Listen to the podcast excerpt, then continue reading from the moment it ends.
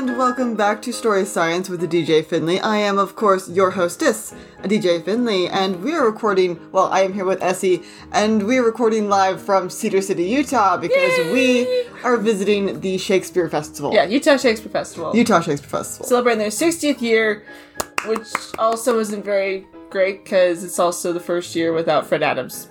He passed away last year. Mm-hmm. So it's kind of bittersweet. It's like, yay, we to 60 years, but Fred's gone. So Yeah, you should have held out just a Yeah, little it's longer. I'm sorry. anyway, Oh man, Anyway, so, yeah, so it and it really kind of shows. I mean, I don't know. It there's not a lot of people. Granted, pandemic, sure, pandemic. and the printing quality on their uh, playbills has gone down. Who knows? Maybe my purse just hates playbills, but usually they don't fall apart till after I get home. Yeah, it stuck in my car for a bit. Yeah, it feels different too.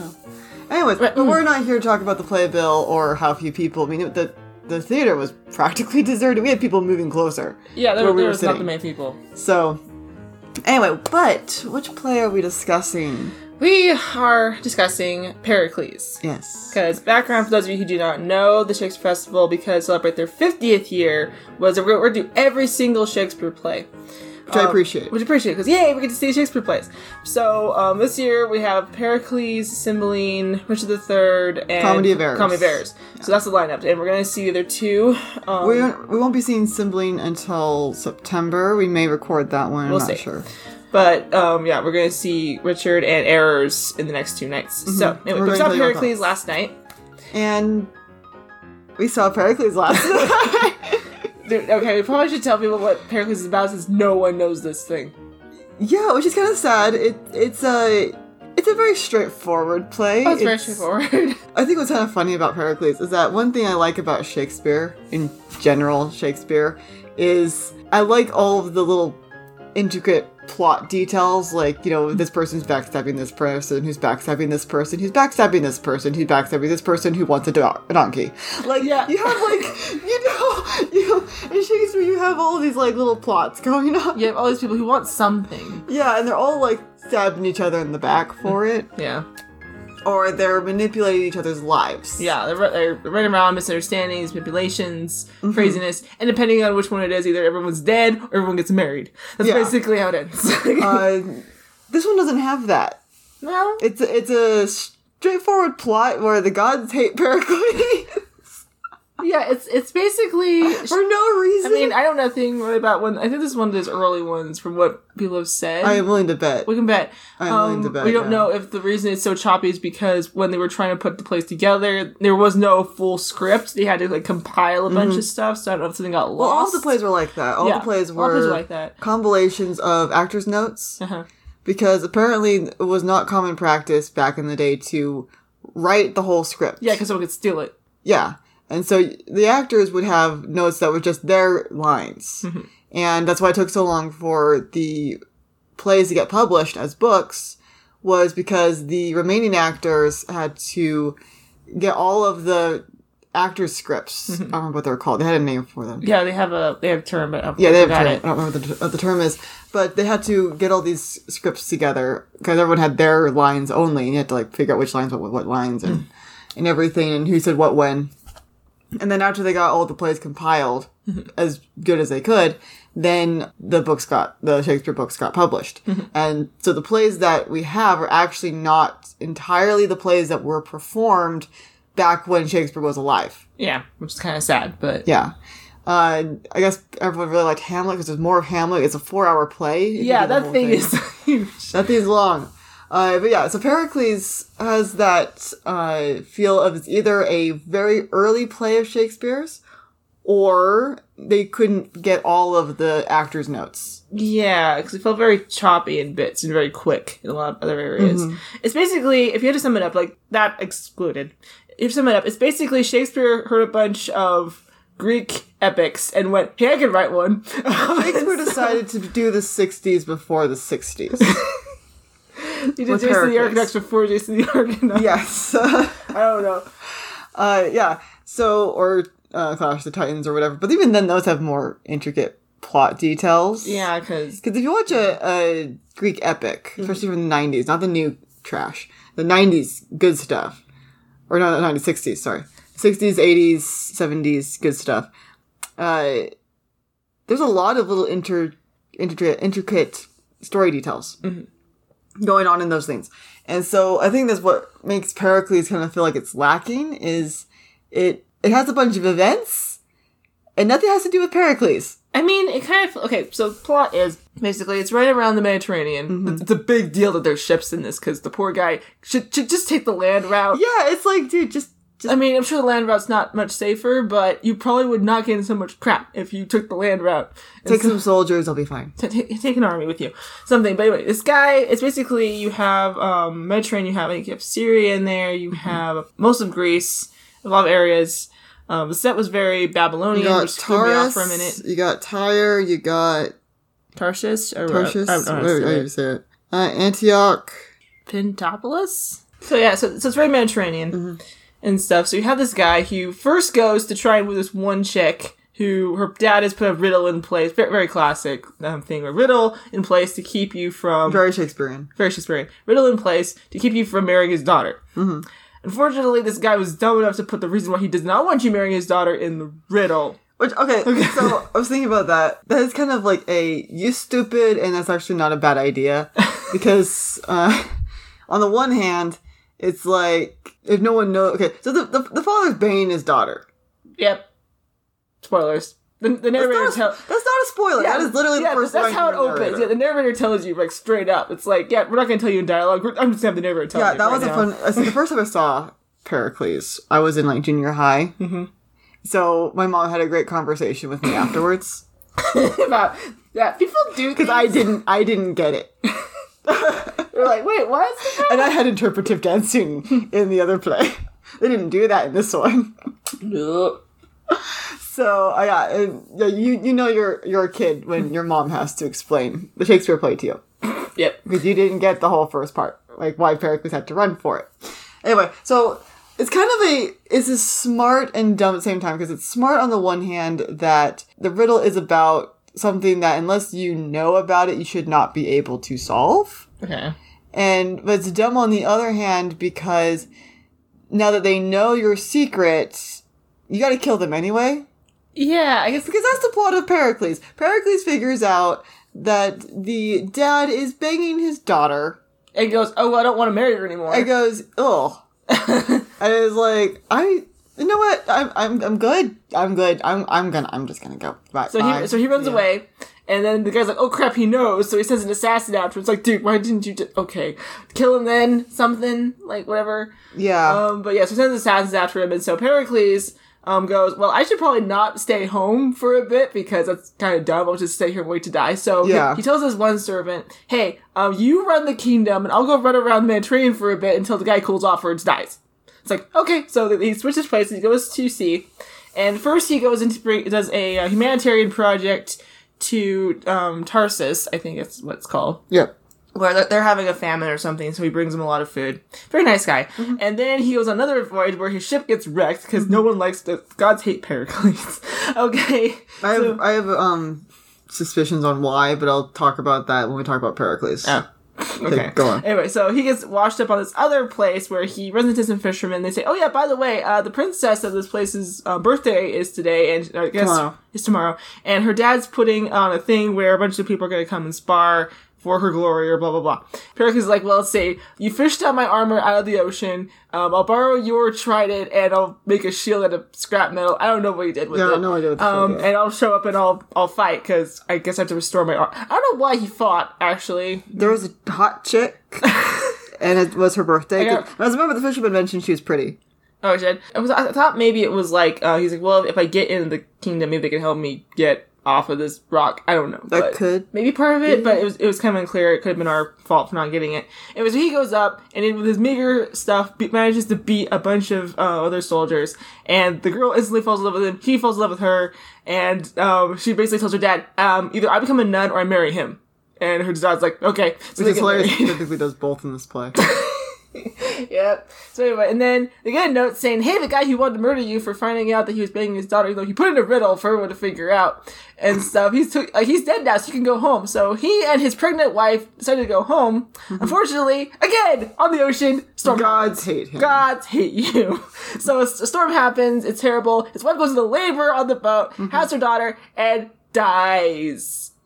Yeah. Notice the way she said "dad." this is a Shakespeare play. It's a Shakespeare play. Yeah. It's not a tragedy. So Yeah. yeah, that's how this ends. Is it a comedy? I don't know what this is. it's just a, it's a play. anyway, so um, basically they say, hey, yeah, here's your daughter, but your wife's dead, and they say, well, we gotta pitch her overboard because we can't have a dead body. Maybe Bad luck. Bad, we have a dead body. I don't know if they said it because of woman, but it, it was just there was a dead body, so we had to get rid of the body. The guy didn't sound super thrilled that they had a woman on board, but he was very not thrilled about having a dead body on. Yeah, very, very so about the yeah corpse. So um, Pericles is like, what you want me to ditch my wife's body overboard? And he's like, well- Basically, yes. He's like, yeah, like, well, that are all dead. So what do, what do you want to do? And you just had your, your daughter, so yeah, pick kind of a thing. Mm-hmm. And so it, he put her in a chest, and he get, puts a very nice note saying, hey, if you if you find this body, will you please like bury it um respectfully? Considering that note was easy to read, the the ship wasn't being tossed that much. I can barely write legibly in a car. anyway, so he puts it in. They, put, they pitch the body overboard, and she washes up at a monastery. And which they, the monk's like, oh, she's totally not dead. Like, I don't find the guy after nine hours of being dead Yeah. and stuff. So anyway, so he bring, they bring her back. Probably and- the the chest was okay. Although the chest was water waterlogged, like was not. Yeah, like, it was- if, if the chest was good enough that water couldn't get in, then she's totally suffocated. yeah, true. Either you drown you suffocate. Yes, it's one of the two. Well, I guess because she was passed out, her bread was already in a hole. I don't know. Shakespeare logic. I don't know. It's a Shakes- it's a Shakespeare play. it's a Shakespeare play. Don't overthink it. I don't know. Um, but the dude couldn't get geography right half the time, That's so true. I don't know about That's true. science. He could not. Um, so brilliant man. Not great in those areas sometimes, But I don't think he had a map. anyway, basically she's taken in by the monks and she decides to go and for some reason not write home, not write her husband's town, not tell anybody, hey, I'm still alive. She's like, I'm gonna go become a nun I wasn't sure if she thought. Vestal Virgin Okay, or something. okay, so all right. So it wasn't clear in that one part if like, because the the monks seem to think that uh, Pericles is dead. Yeah, But, because maybe but this is one thing that yeah, threw me off with the play. This it's, it's threw me off with the play. We'll get to the second act in a moment. But Pericles is a king, right? Yeah. If he was dead, wouldn't she have heard about it? I mean, everyone seems to know where Tyre is. He's Yeah. the king of Tyre. This is like it's the king of um. Okay, granted, we wouldn't care if the king of Spain died, but it's like it's like the king of France at the time. Like, you know, what, what if the king of like this one area died? You would probably hear about it. Eventually. yeah, eventually. Communications aren't great, but you'd probably hear about it. You know, At least t- write your dad saying, "Hey, can you- Yeah, can you come least- pick me up? My husband. at husband's least write dead." him or like or send a message to like your um because okay so it, it, that's another thing it's like okay you still because you're married now so you feel like you can't go home because you're now your husband's property but then you think your husband's dead Then, then you're home. technically single now so go home or because you are you were married to your husband doesn't that mean you are now a citizen of Tyre so can't you write a letter to some of the head guys and say um hi you don't know me but I am the queen technically. So, hi. I mean, How are you? I mean, it makes more sense. You point out that they probably think Pericles is dead, but then again, would you he's a king he's not some random noble dude he's Yeah, a king You, think like, eventually they would have heard about it. Mm-hmm. So anyway, but anyway, so she decides, oh well, woe is me? I'm gonna go become a priestess of Diana or something. Diana's a big deal in this story. I to wait for Wonder Woman to appear Yeah, that was okay. So the, the, um, when they did the shipwreck thing, they were near Tarsus, and because they just had a baby on board, and there was no way to provide for on, the, on this crazy boat, they're like, okay, well, the kid's not going to survive, so we're going to um, dock in Ty- um, Tarsus, Tarsus. for a bit. So they, Tarsus they is the place they helped out yeah, so they they docked there for a little bit, at least for like maybe a couple months or something like that. And he's like, okay, I really have to get home because there's political crap going on. So he says, will you please watch my daughter? And for some reason, he says, I won't be back till she's 18. Okay, I know the Mediterranean's a pain to sail, but you couldn't like shoot for like 12 or something. I don't know reasons. Maybe I missed them. I don't know. But anyway, so he basically leaves the kid and her nursemaid in the hands of the royalty. And like, oh yeah, we'll totally take care of your daughter. And because we all- owe you one for saving we our owe you one for saving all our butts that one time, and all heck break loose on us if we um, do anything bad to your kid. Foreshadowing, um, and stuff. So he re- he said, "Okay, I will not cut my hair until I see my daughter married. I don't know why that was a big deal, but he makes a big deal about that. So he says goodbye to his daughter and he leaves. And the narrator comes on and says, "Oh yeah, uh, yeah, they're not, not going to see each other for a bit." It's like 18 years So. Pericles has left the play. Yep, he basically used to play because yeah, he's the title character, but he's not really in the second half. So It's kind of like the one play being called Othello when it needs to be called Iago. yeah, Because Othello's like barely in it. yeah. At least like Othello actually was the reason half stuff was happening. okay, I grant you that. Anyway, but okay, so 18 years later, um, the daughter, who's named Marina, I'm not going to say half these names because they're terrible to pronounce. Like, I couldn't even remember the one queen's name halfway through it. Yeah. It was like, I'm so sorry, sweetie, I don't know how to say your name. But yeah, so their daughter, who's named Marina, because she was born at sea, haha, get it? Um, and stuff. Well, I guess people more to get named her Aqua. True. So she's Marina, and she is totally outshining the queen's daughter. I don't know. I gave her a name, but it was like in the play, and then she never showed up, so that she doesn't have a thing in the play though. She's outshining her in everything because she's beautiful, she's lovely, she's a nice person, she can play music, she can sing. She's basically the most accomplished young lady ever, and no one's giving a crap about the actual princess of the country. So the mom doesn't like that, so she wants the girl dead. Why don't you ship her off to Tyre? Why don't you send her home? It's like, like, girl, I'm so sorry, but we have to send you home early. Yeah, we're sending you home early. Bye. Screw you. anyway, Deal but, yeah. it. So she basically tells someone, "Hey, go, go kill her." And before he can do that, she gets kidnapped by pirates. And he's like, "Well, she's probably dead anyway, so I'll just, I'll just and if, if she doesn't, like, they just ravish her and leave her, I'm just gonna stab her later." He's like, I guess he watches her leave, and then just goes, "Oh yeah, I totally killed her. Bye." Yeah. And so the, the, the king's like, What'd you do? I gave this guy a word I was to protect his daughter, and now she's dead, and blah, blah, blah. I think he knows how she's gone. And his wife's like, You're not to tell her because, tell him because um, I'm in charge, actually. So I, I'm the pants in this outfit. Anyway, Yeah.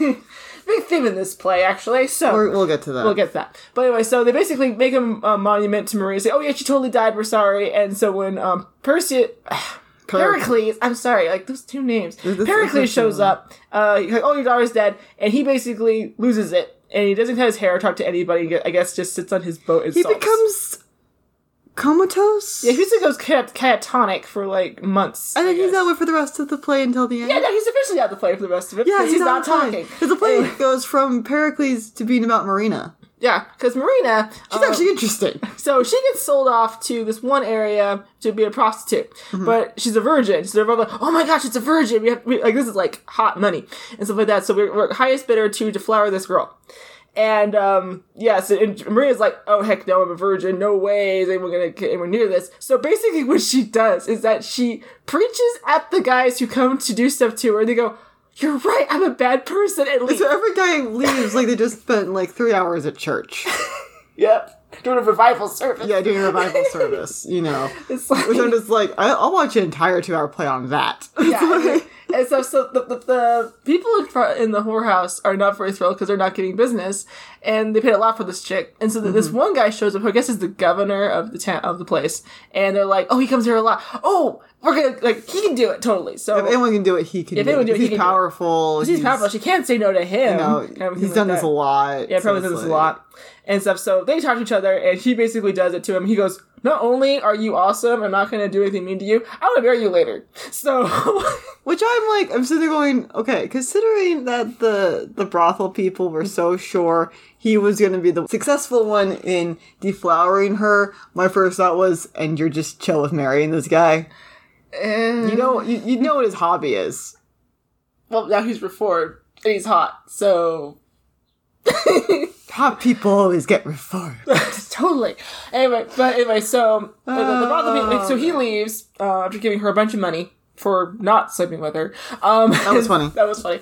And- like, did you just like make money at the brothel just telling people to fix their lives, go home and rethink your life? yeah, and, and just tell the people, oh yeah, I totally. Here's here's some of the money they gave me. I totally banged them. Yeah, it's like, Totally. can't you do that? I mean, I guess Well, also, apparently, these guys can't touch her either because Oh my gosh, they're so pathetic. It's like they told me literally tell one guy you you he's been wanting to bang her the entire yeah time. Yeah, he's been wanting to basically get her into submission the entire thing. But when she says, "Oi, um, here's some money. Go tell them that I will will not sleep with people, but I'll like tutor them or entertain them or something. Yeah, she's like, I'll dance for them. Or I'll, I'll, dance for them. That's all I'm gonna do." And he goes, "Okay." He's totally chill. Go goes from wanting to completely beat her to submission to, "Oh yeah, totally. I'll be your front man." yeah. Like, okay, am I just seeing this from the wrong like lens or what?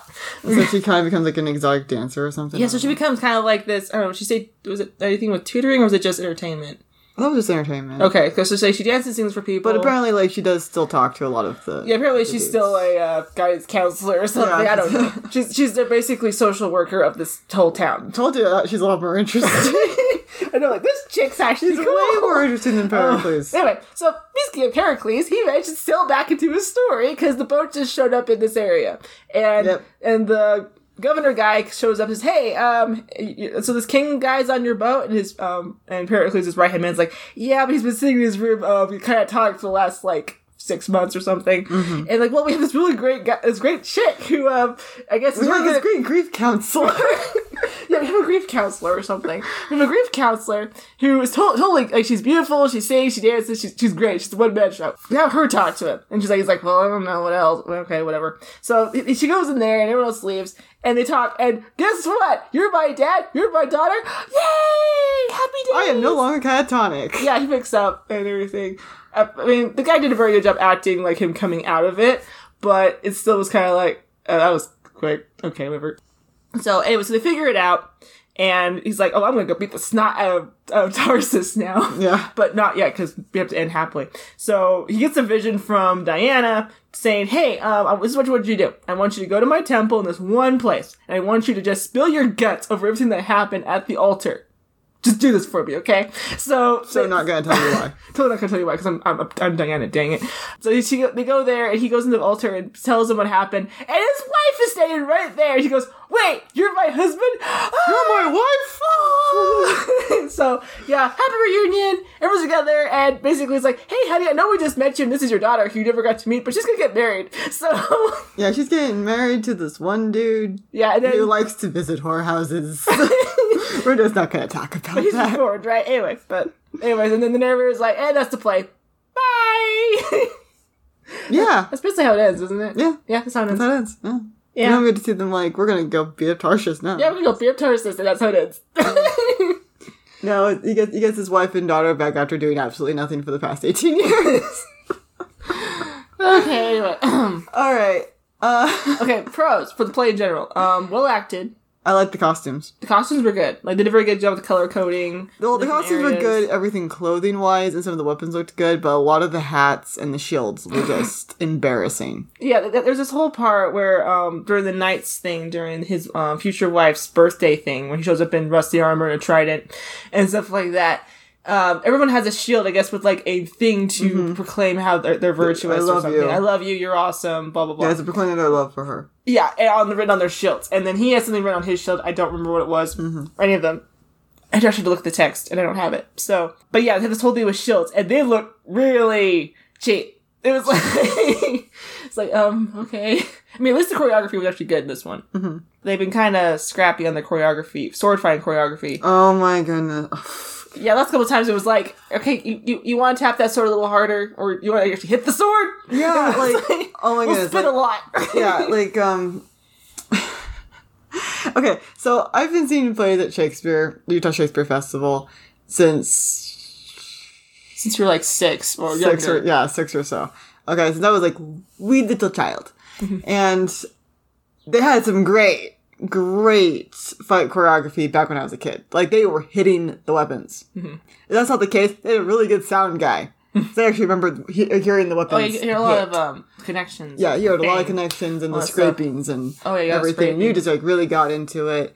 And then the last few years before the pandemic, it was just embarrassing.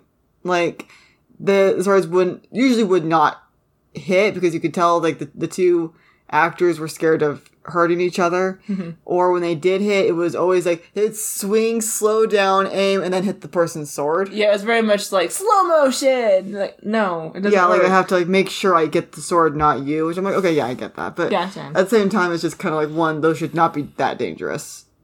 They should be prop swords. Like, what are you doing? Yeah, prop uh, prop swords are like. I've I've been with prop swords. They are not that dangerous. Though it will leave a very nasty bruise, but that's usually you have to really try and hurt someone to hurt someone with one of these things. But the choreography was just embarrassing. The last several Shakespeare plays. Uh, This one was actually pretty good. Um, It, it was very fast. yeah. So if there were a lot of problems, you couldn't see it. Oh yeah, they, they did a really good job with the motions to cover up any issues if there were any. Yeah. I mean, if I had like a recording, I'd probably notice a bunch, Yeah. but I don't have a recording, so we're gonna say it's much better. Because, wow, before uh, the pandemic, it was embarrassing. Okay, the actors did a really good job. Most of the casting was on point. We will get to issues later. The majority of the cast was very well done because they had to like do multiples. I guess because the pandemic, they could not have a lot of extra just standing there people. So a lot of Everybody was uh, double cast. ev- everyone was like double or triple casted like crazy. yeah, so like you had the main people who were not, and then you had anybody who did not share a scene with anybody or was not an important person. They got like they were three, costume three- changes like three to four roles. Yeah, like hey, you're playing everybody. So which actually it was that was pretty fun. Yeah.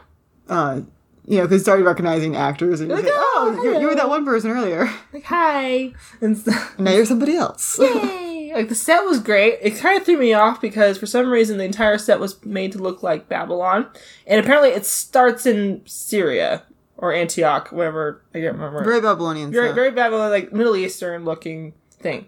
So like, okay, that makes more sense because I was sitting there going like, I thought this was a Greek play, so it was kind of throwing me off. And then it was like, oh, okay, that makes It did sense. throw me off about how many Asians were in the show. there were a lot of Asians. Yeah, well, that fit. Kind of. I mean, the actors it was like, eh, whatever. It was a nice mix. At least this one it made sense, but there was so Yeah, much they had, a, diversity they had, in a, it. had a very diverse cast. It's like And it's at least this one made sense. It wasn't Yeah, like French monarchs. yeah. so yeah, I I will give you that because like usually when they do a diverse cast in a Shakespeare play, when they're keeping it to more Shakespeare time period, it's always like Hmm? you know it takes like the first act or two to like get back get on- used to it. yeah. Uh, this one it took like the first two scenes, and I was like, okay, Right. I'm, I'm used to this. You know, so it did it did like you know get you used to it right away. Uh, yeah, it's not like it was like in England in like the eighteen, it's like in the fifteen something. Yeah, with like the monarchy. Yeah. Uh, although the, the one guy who played John, Oh, he the one the one black actor, he did a terrific job. Oh, he was awesome. You know, it threw me off a lot because I think he was like the only black guy in the play. Yeah, I think he was, which was really weird. It's like, Yeah, okay. but he did a great job. Like, like actor wise, he was terrific. Oh, yeah, awesome. So I, I did appreciate his his skill. but um, yeah. So should we talk about Pericles? sure. Okay. I saw Pericles years ago. yeah. Pretty sure it was in junior high or something like that. Yes, my parents are very responsible. They took me to a play of The Star says. Yeah. and then we had a lovely discussion afterwards. Uh, yeah. That, that is a way to start a story. Yeah, that, that's definitely what it is. That- The e- the beginning is way more memorable than the ending. oh, yeah. Like, hi! You know. So uh, that is a way to start it. But uh, so one thing I noticed the so the Pericles in this one, he kind of like it wasn't it wasn't annoying. no. to me. But there was something a little off about him. And I was kind of there thinking, because I don't, I don't really think about Pericles, so I don't have a great memory of when I saw the play back in the day. And I'm pretty sure that if my parents heard this recording, they're probably going to correct me on a whole bunch of stuff. I was in junior high, okay? This is just how I remember it. All right. And um, I remember the Pericles in that play having a lot more authority Mhm. And a lot more confidence. He walks on. He walked. He owned the stage. It's I own that stage. I own that prop. I own that thing. I own this. I own everything. I am the king of Tyre. Yeah. Was kind of that. He had this whole persona of I'm all that in a bag of chips. Yeah. That's how I would describe him in the first part of the play. Mm-hmm. The first two, uh, first the early acts, and so he he, he wasn't like a um, haughty kind of guy, but he was definitely a I am a man. He's very alpha male. I am a man kind of a thing. And uh, I and I don't really quite remember, but he, I I always thought he was just the king of Tyre who had to get married. Eh. I remember I was in junior high. I didn't I didn't quite get all of the politics stuff going on in the play. So so yeah. So he, when you first meet him, he's very much of this. I am. I'm. I'm awesome. I'm cool. I'm the cool man. And then he meets his actual wife, girlfriend, lady, and you see him start being like he's kind of love struck He's like, oh my goodness, you're beautiful, kind of a thing. Like he he still has his like I am in charge, but he's definitely like you, see that you know love has won his heart, mm-hmm. kind of a thing, and he kind of turns into a little bit of a starstruck puppy, mm-hmm. a little bit. you know. And then uh, everything happens, and then you see him. The saddest scene was when he gives his daughter over to the people of Tarshish. Mm-hmm. in the play. That was actually the saddest scene, Oh. you know, because it's just kind of like there's nothing I can do. He looked very helpless, Mm-hmm. you know, very hopeless, kind of a kind of a thing. So you see this guy who starts off as alpha male, all that in a bag of chips, and then you see him get broken bit by bit because you know when he meets the fisherman, Mm-hmm. you know he's like, I don't like this, but I don't have a choice. I have to ask you for help. yeah, it was very much of a I've got to ask you for help, and I and I you know admit that kind of a thing. I don't want to, but I, I'll admit it. You know, and then uh, when he's giving up his daughter, it's very much like I have no options, kind of a kind of a feel. This guy, this guy. Okay, first off, the actor was not bad. He did good. He was fine. This guy did not own the stage. He did not have that same presence Yeah. that the other guy had. He it's like it was like like was it during the intermission? It was I was talking to, intermission, to you, yeah. and I was just kind of like I was trying to figure out. And I asked you, how would you describe him? Yeah, and I was like, harmless? And I'm like, that's it. that's it. This guy's harmless. Yeah. The other Pericles is like, hi, I'm a nice guy, and I could totally whoop your butt if you tried. If, if, if you if you made me, you know, raise a sword to you, guess who's losing? you know that that was that Pericles. Like, I mean, granted, he still had to run for it, but he seemed a lot more grossed out. He's more like, ew. He's like, oh, I came over here to like try and win her. Oh my goodness, jeez, Okay. you know, and That's disgusting. It's like, and his decision to to travel it kind of sounded a bit of a yeah i don't i don't want to be like i don't want to be a sitting duck yeah. is how it felt more it felt more like i'm not going to sit here and wait for him to kill me Yeah. but at the same time i'm not going to go over to his place and kill him Because so he's kind of a big deal, I guess. yeah so I, i'm just going to go travel Th- and that's, that's how it sounded and so it's, it's, so- it sounded more like I am grossed out. Yes, I am in fear of my life, but I don't have a lot I can do about the situation, so I'm just going to let the situation blow over. Mm-hmm. Smart decision. Yeah. You know, so it, that's what it felt like more in the other play. This one's like, oh my gosh, I'm gonna die. Yeah. Yeah, just books it. It's like, Yeah, it's like, yeah, and so when, when Essie said harmless, I'm like, that's it. He's harmless. yeah, even when he fights the other guys during the weird little tournament thing, it was like, okay, you can hold your own, but I'm not that impressed, kind of a thing. hmm Like, how, how did you beat? You, you were dumb enough to fall for a trick from Sparta. Like, what the freak? It was like What? another one where the guy does this whole like cute little motion thing, and then he thinks it's like a greeting, so he tries to copy it, and the guy goes in for like a Yeah. cheap shot, and it's like, Yeah, like, yeah, so this guy has been so, like, puppy threatening. and my dog's worth threatening. Uh, Actually, her dog is more threatening. uh, well, when he goes into possessed demon Pazuzu mode, he's more threatening. Yeah. But like, he has to get possessed by Pazuzu first. Uh, yeah, because like be- because he's been this whole sweetheart, you know, innocent kind of a dude. Like I'm the nice guy. When he breaks, my reaction was, "Yeah, that sounds like something you would do." yeah, it wasn't like, oh gosh, like Yeah, the other guy was like, "Dang, he's broken. like They oh, broke him. like you, you, he's busted." Yeah, Like. like yee. Yeah, like the other one was just kind of like, oh my goodness, you have the. Was, and also, it kind of was- it hit a little harder because the other guy, when they presented him in the beginning of the play, he was like, he's that he's that cocky youth of life. You know, you're you're you're in that mindset of nothing can happen to me. Mhm. You know, you're you're all um, sparkly eyed and ready for the future and everything. And I'm awesome. I'm cool. I I run a kingdom. I'm the coolest thing since sliced bread, whatever. you know. And then he loses his wife. He has to give up his daughter, and he has to go home. You know, basically a broken man to go take care of his kingdom for the next eighteen years.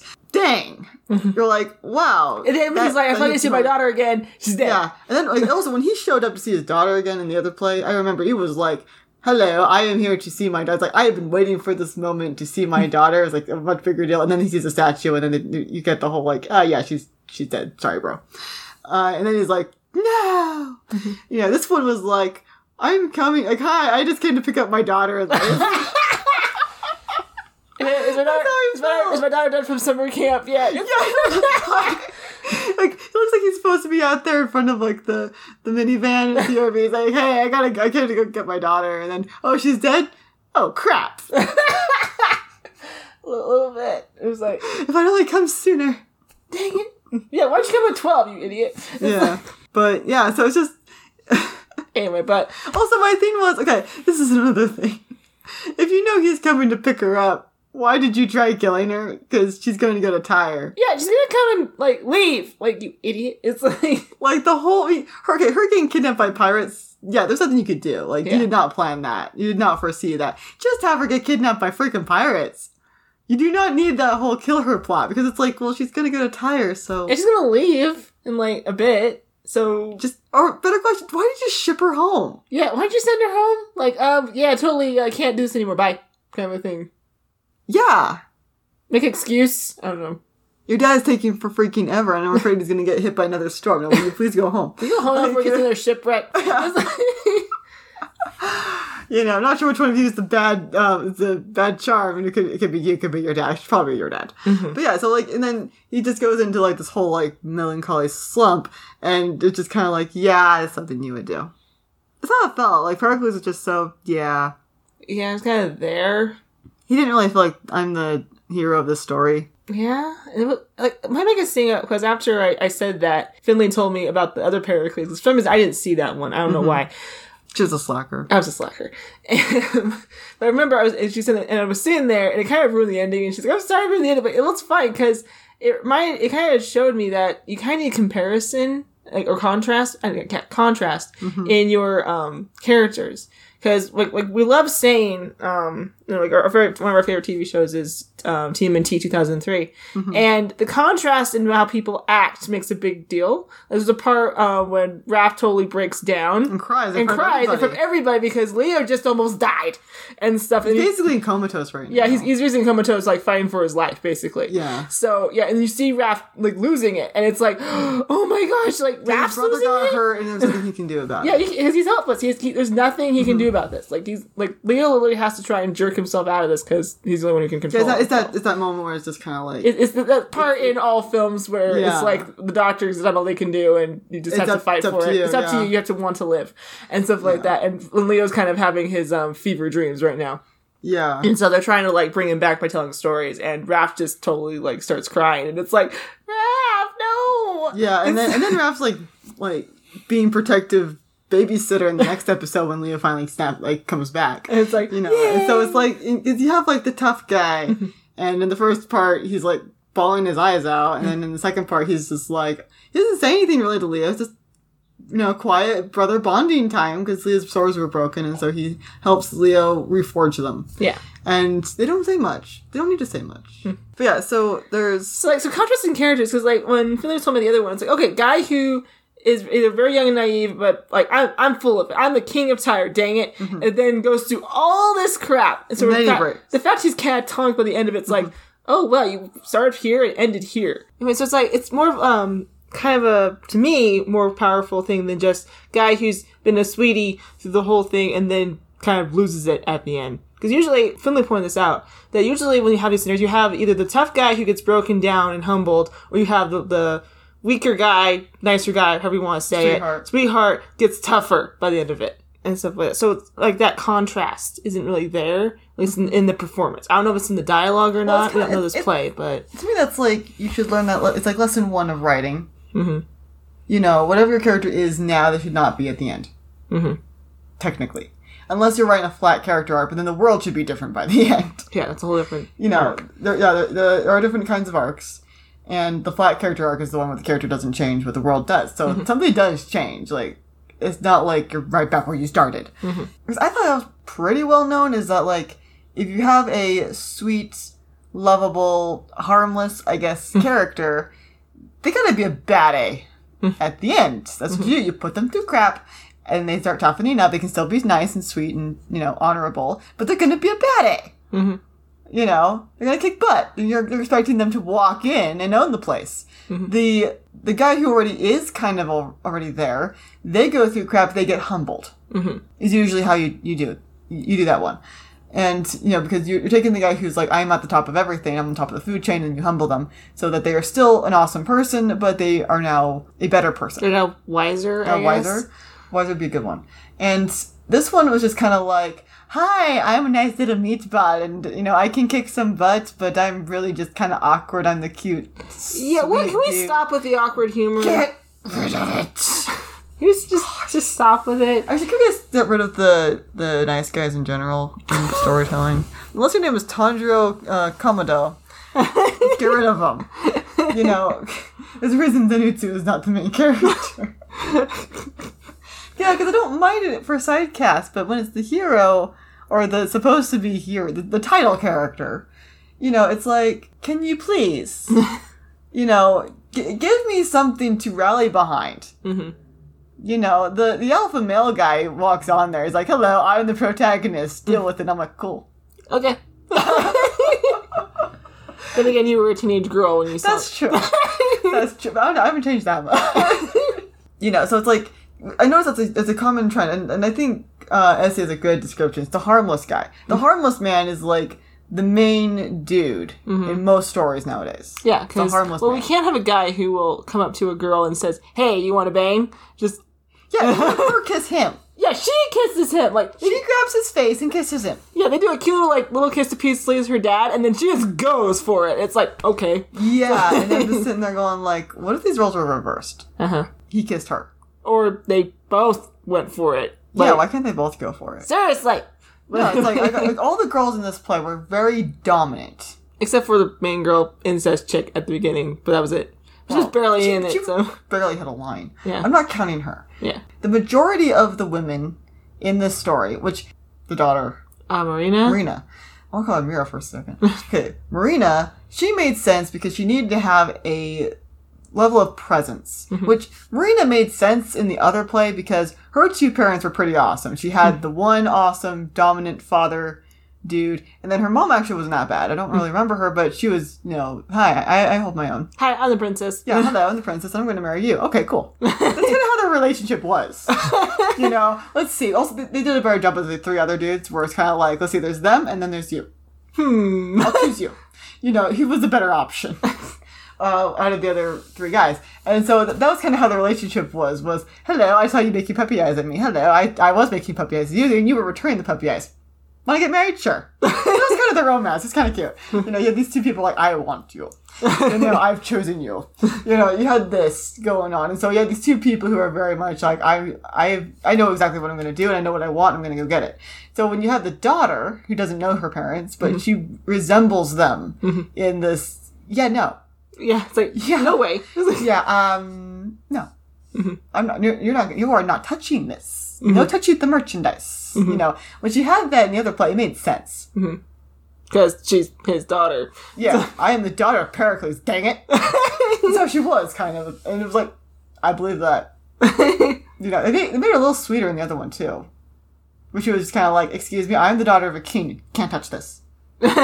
That's kind of how she was, but like, I'm a, I'm a sweet, wonderful person. You're all going to be like, I can't harm you. You're So, like, Toru, you're what? sweet. It's kind of like kind of little Toru, but like with the backbone. oh, okay. Anyway, and so this one, I was like, where did you get your backbone? Because I don't remember your parents having that. Either of them. I don't know. The daughter kind of, she didn't seem like their daughter. Oh, she looked like their. They did a good job. Yeah, the casting was really Casting well was great, that. but like when you actually got into personality, I was like, this girl has a lot more backbone to her than her parents. Yeah, a little bit. You know, but like in the other one, they did a good job matching personality wise as well as appearance. Mhm. You know, where it's just like, yeah, I believe you're the daughter of this, you know, cocky king kid who went off and met your mom, and your mom mm. was just like, hello, I choose you. He's like, cool, let's get married. Okay. It's like, Let's do this. That's kind of the romance right there. It's just kind of like, hey, I noticed you. I noticed you too. It's like that was their romance in the other one. This one's kind of like, hi, we're the we're the cute, sweet, awkward kids. Yeah, can we stop with the cute awkward? Oh my gosh, or if we can't, if we have to have them, can we have them in less like stories? I mean, I think they work in some respects, but it's just getting kind of old. It's getting cliche. It's getting very cliched. It's like, okay, all right, that's that's what we're doing, kind of thing. I don't know. Okay, th- here's one final note. Does did the play need the the narrator chorus guy? Well, He was considering awesome. considering he was the best part of the play, I will say yes, because because the actor was all, okay. That was the funny thing because two years ago they did this play called Book of Will, Mm-hmm. and it's basically kind of a fictional telling of how they they um brought all the Shakespeare plays together to get it published into one giant volume Mm-hmm. and stuff. So there's this one guy who is very big on he wants to play Pericles in there. And everyone's like, Pericles, that play was stupid. He's like, I love Pericles, it's awesome. So they had that actor playing the narrator Narrator. in this one, and it was adorable, That and I loved funny. Mm-hmm. it. So that was great, great touch. But yeah, so then here's my favorite part. I, I'm, that's probably just because the actor, not really Yeah. the chorus. He's a good actor. So yeah, that's kind of going back to the whole. We don't know if this is what was left of the play when they started putting it together, or this was early Shakespeare going like, "I'll, I'll just have this guy tell you what was going on." Because Shakespeare's done it. Like Henry V has a narrator, but he doesn't tell you everything. He's barely in it. He's really in it. It was kind of like literally there were This guy was constantly popping out of the woodwork, like, hello. Hello, this was actually happening. Thank you. And, me- and it wasn't. And it wasn't up. like he would say things, and then the other actors would act them out. It was like he would just stand there and tell you what happened, then you would jump to another scene, and it was like, okay, You kind of fill in. You the- fill in bits. The events between. So it was kind of like you know you know Will. Um, if I go back in time, you, you know, if you just wrote more dialogue, you probably could cut this part out, at least most of it, kind of thing. If you just wrote more people telling you what the heck was going on, or actually showed us what was going on, you could probably cut this part out. That's the only part that I'd say get with the narrator, but I like the narrator too much, so Also, I did notice that because I don't remember in the other play having a. This is a different narrator. It seemed like the the one monk dude who uh, brought the wife back to life was narrate. I think they had. I think they double casted. they combine the roles. They combined the roles, Which makes sense because at the very end of the play, they say like, "Hey, dude, uh, tell us the story of what happened." And he's like, "Oh yeah, totally. I'll tell you again." Kind of Yeah. a thing. So Yeah, so like I think I I don't remember which guy it was, but I know it was double casted. okay, Or the two the two parts were put together. Like you didn't ha- ne- necessarily have a narrator. which kind of makes more sense because you kind of just had Monk Dude and narrator in this one, and Monk Dude like he was pretty cool. I liked Monk Dude, mm-hmm. weird apothecary guy. Yeah. So where he's like, "I'll just put these weird herbs on you and you wake up." It's kind of a thing. You lay this cloth on your face. I guess smelling salts. I guess that's what it was supposed to be. I don't know. I guess another thing that was kind of weird about this is that it's very much you can tell it's based off a Greek epic or Greek something. A lot of Greek elements um, have been stolen from it or implied into it or whatever. But yeah, back to the whole how they how you present Pericles is stuck up guy. Well, um, hubris guy because the thing with most greek stories they're all about hubris like you think too much of yourself and the gods smack you down a peg kind of a thing. So the fact that you would have this guy like, having that hubris thing would have been more like more of the greek aesthetic mm-hmm. i think if you had more of the stuck up heracles but again i don't know this play. I don't know if the dialogue implies that he's more one or the other. Because much ado about nothing. Benedick's benedick no mm-hmm. matter what who the actor you give him to. Like th- his lines basically tell you i'm fine being a bachelor. I don't want a new girl. And the girl who i would want hits my guts. So no Because he did something. because he did something What? He did something that pissed her off and now they hate each other so anyways but it's it's benedick no matter what who is playing him is benedick You can get a really bad actor to play him, but you know The lines it's are still bad. It's one of the reasons why you can tell it's a really bad actor playing. Yeah, 'cause, like, the lines mm. wouldn't coincide with him. Yeah. So, but I don't know. Pericles enough. I don't know if there it was written enough to tell that personality. Either way. So I haven't officially read. The yeah, I play. probably should read it. But from this this one and um, Finley's comparisons is kind of Mm-hmm. Yeah. I don't know which one would work better. I think the more tough guy, but that's just my preference. At least from what I have do have a soft spot for tough guys. Hmm. I have a huge soft spot for competent, tough characters. Mhm.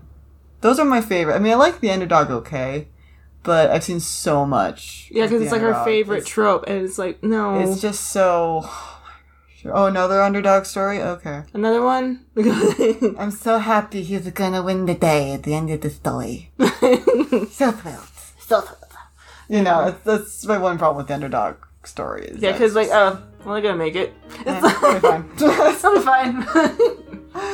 oh my goodness! But yeah, so that that was the play. that was the play? It wasn't terrible. Yeah, production and stuff, but If you're ever passing through, maybe give it a watch. um, they should still be playing it.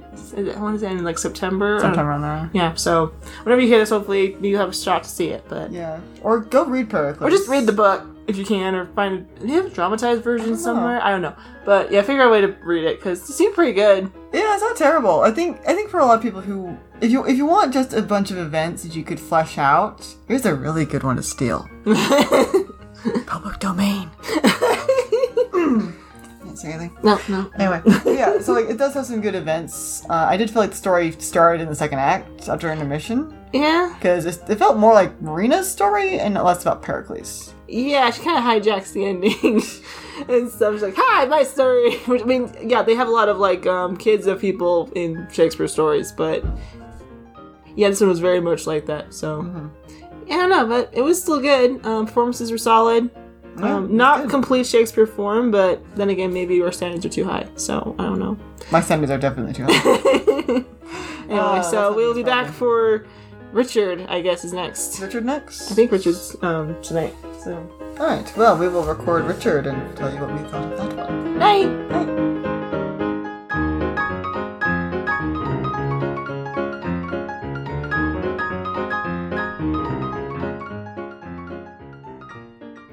Thank you so much for listening. If you enjoy this content, make sure to follow on your favorite streaming platform for all news and information about upcoming shows and what I'm up to. Make sure to follow me on Facebook.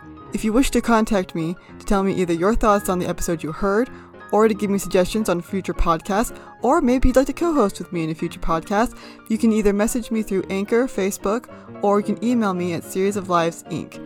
All links are in the description box below. Make it a great day, and I will talk to you later. Bye!